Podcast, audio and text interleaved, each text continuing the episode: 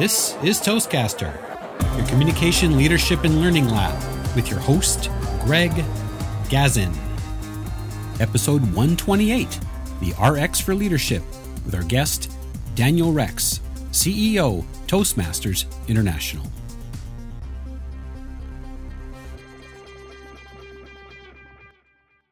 Hello, everybody, and welcome to Toastcaster, your communication, leadership, and learning lab. This is Greg Gazin. Fellow listeners, we have a treat today. With us today, we have the Chief Executive Officer of Toastmasters International, Daniel Rex. He leads the Toastmasters World Headquarters in providing service resources and support to over 365,000 members in over 17,000 clubs in 143 countries. He works closely with the international president and board of directors to develop the future Toastmasters and create and execute plans and strategies to reach those goals. Dan has been with Toastmasters for over 25 years, and during that time he has led several departments, giving him a unique perspective and impressive depth of knowledge of the organization. In 2008, he assumed the role of Executive Director, a title that was changed to Chief Executive Officer in 2013. Dan Rex, welcome to the program. Thank you, Greg. Great to be here. Nice to chat with you today. For the benefit of our listeners, it's bright and early on a Saturday morning. Some of you are probably still lying in bed. Maybe some of you are watching some Saturday morning cartoons, or perhaps you're having your morning coffee or tea. And I'm here sitting in the living room of Toastmasters International, past international president, Neil Wilkinson, with Dan Rex in Edmonton, Alberta, Canada, which is part of District 99. So just think about that as you listen to today's session. First and foremost, Dan, first of all, welcome once again. What brought you to Edmonton this weekend? Well, I think the winter brought me to Edmonton, a cool 0 degrees C, freezing Fahrenheit, so a nice fall weekend. An old friend brought me to Edmonton, Peter Casawan, who I met 29 years ago, celebrating 50 years in Toastmasters and 50 years of a very special Toastmasters club. And I had the opportunity to come and be part of that celebration and share a little bit of my experience about Toastmasters with Peter and recognize his contributions to the organization. Peter's an amazing man. Again, he's been a mentor to me. He's been a mentor for many people. He's changed many lives.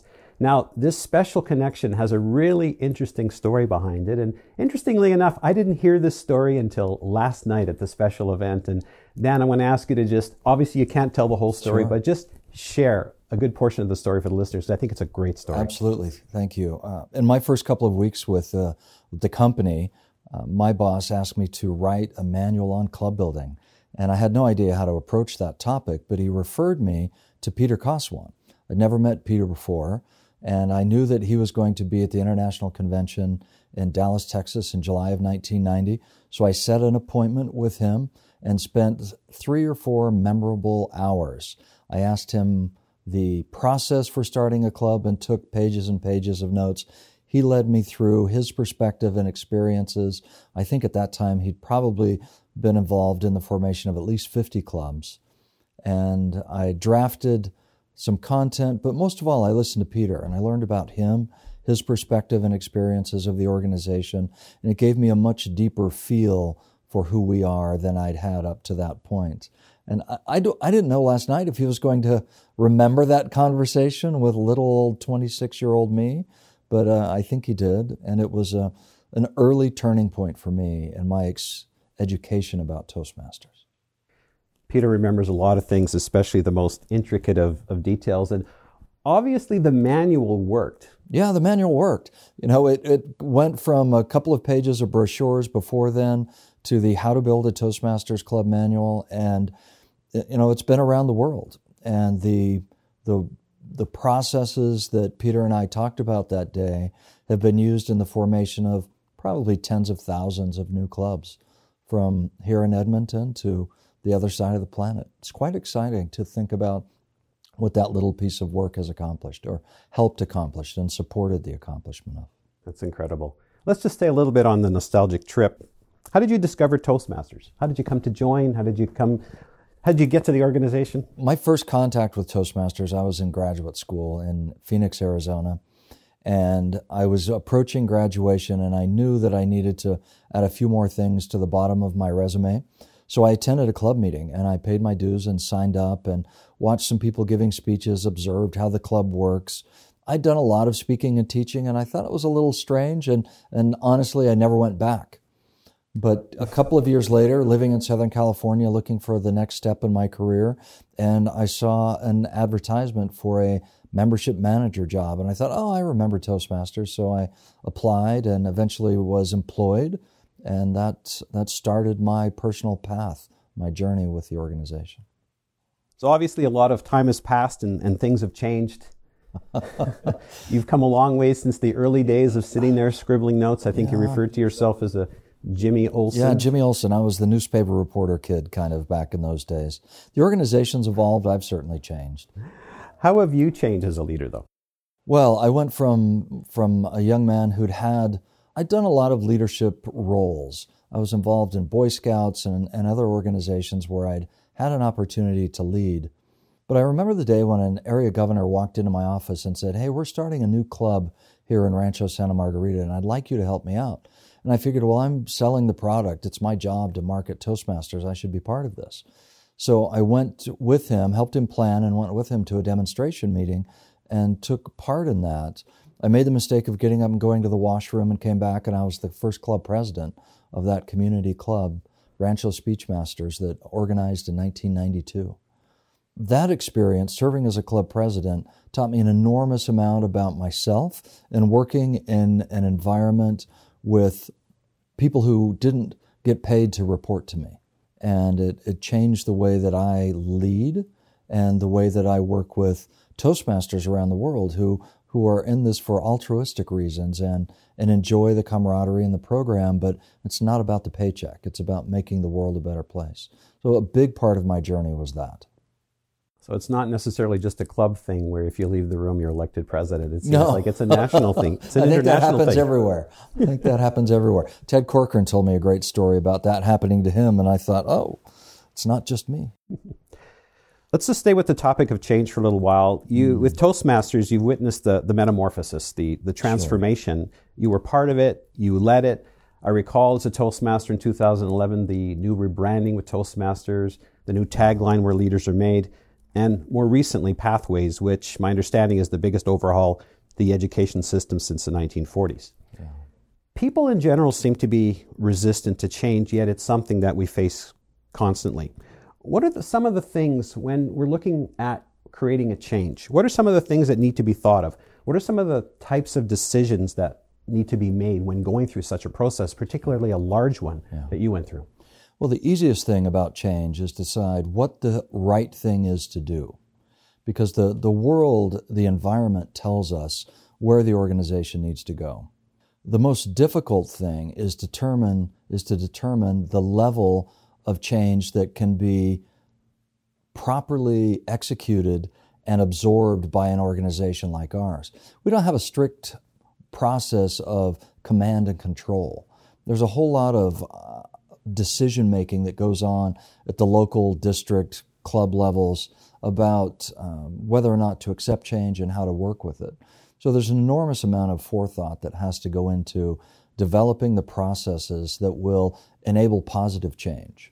With the branding in 2011, it was very successful and yet very difficult at the time. It's been enough years now that I think we sort of feel like it's behind us. But that challenge, I think, will never be over. There's so much individuality that comes from a club.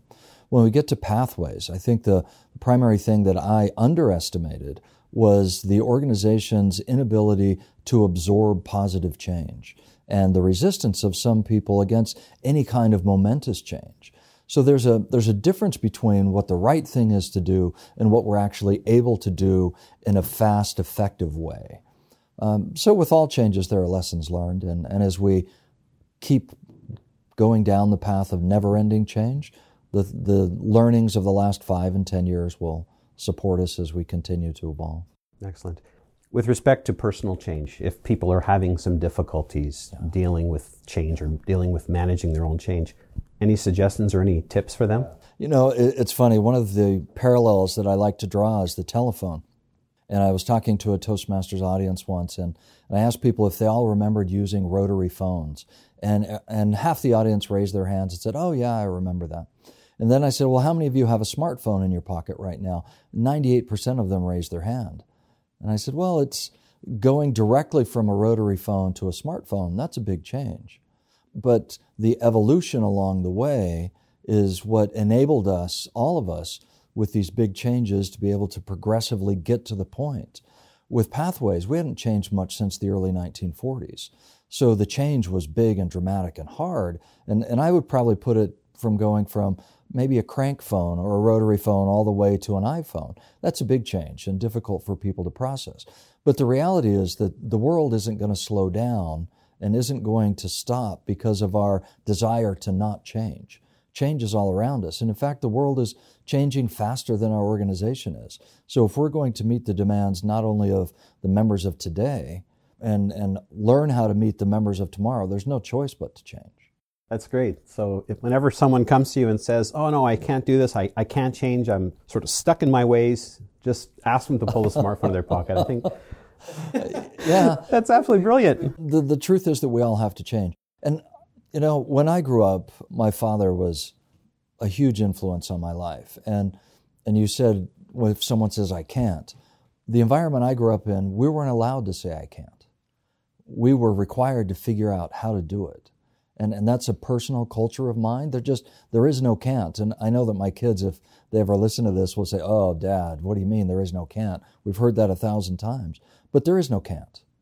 All of us have the ability to do it. It's whether or not we decide to make the choice to move forward or to stay where we are. And that's something that is up to each of us. Do it or not. That's already one of my big takeaways for today. It was 8 years ago this week, and I know the date because I had to look it up, and I was approached by an individual who said that we'd like to help some new Canadians get a better start in Canada by helping to build better speaking skills, better leadership skills, and interestingly enough, most of these people, English was their second, third, there was even a couple where English was their fourth language. Yeah. So of course I connected with Peter, and Peter did his magic, as you referred to in the past, and we sponsored the club. Now, what's interesting is that the charter celebration featured a potluck. Mm.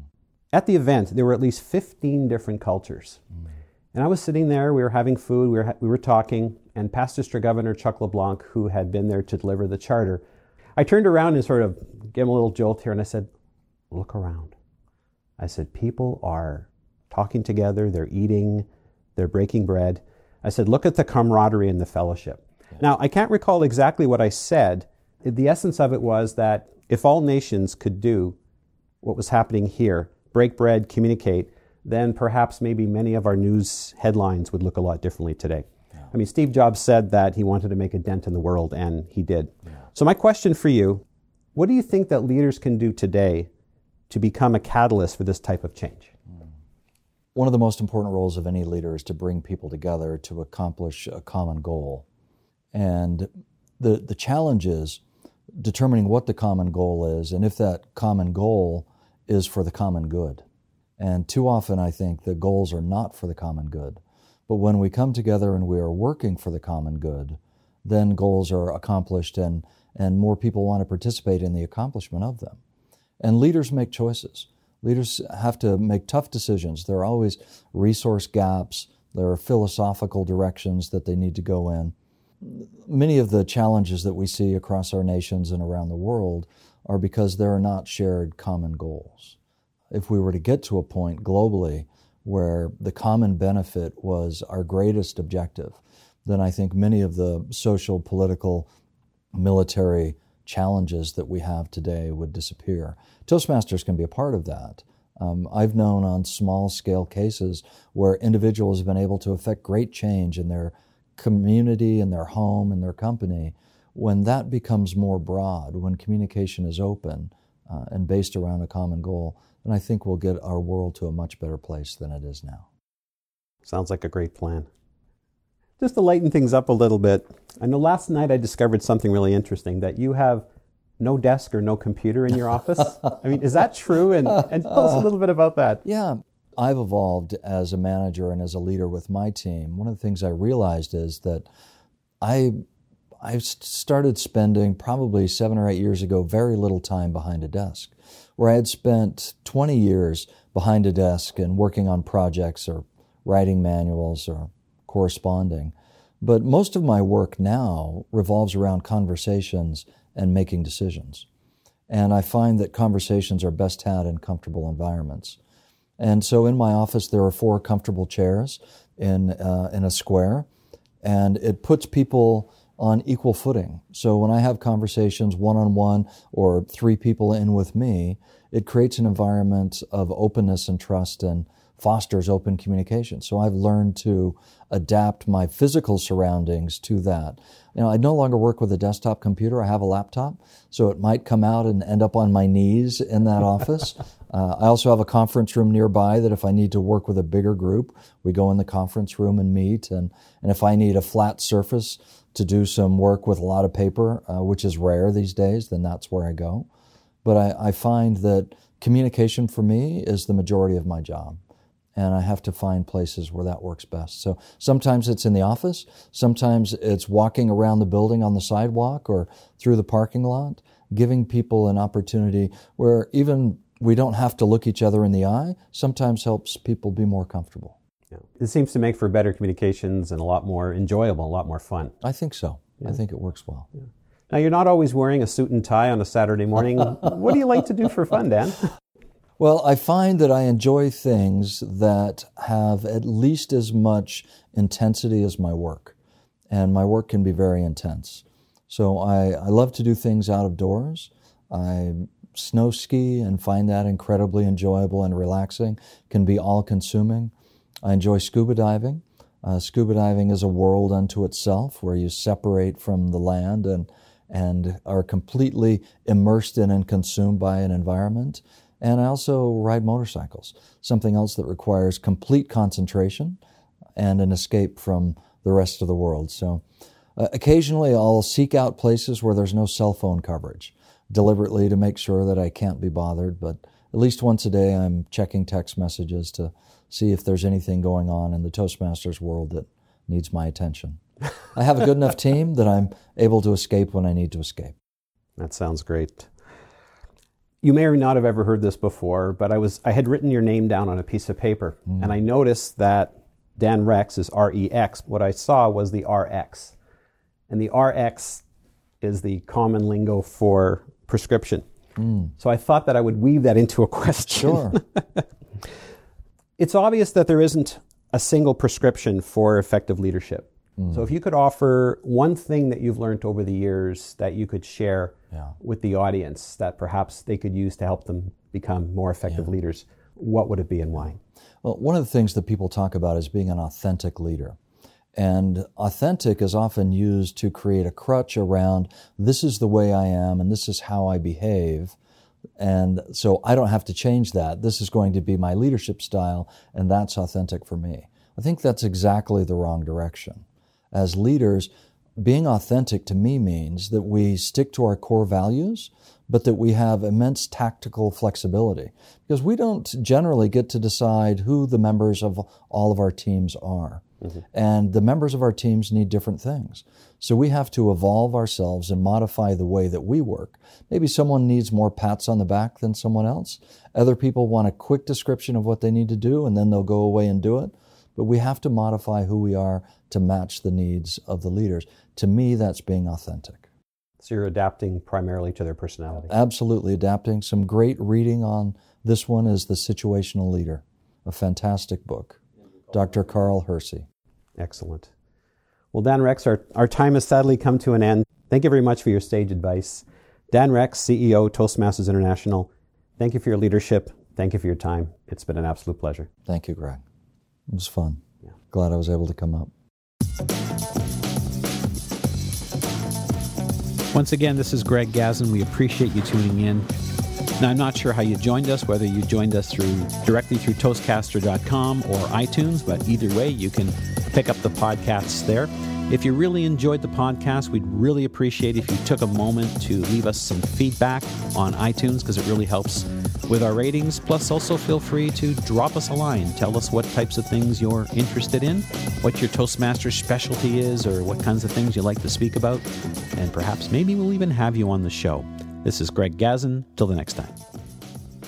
This episode was sponsored by Corey Outsmarts the Butterflies, a new book by Greg Gazin, geared to ages 8 to 80. Whether you want to improve your speaking skills or build your confidence, this short read is suitable for all ages.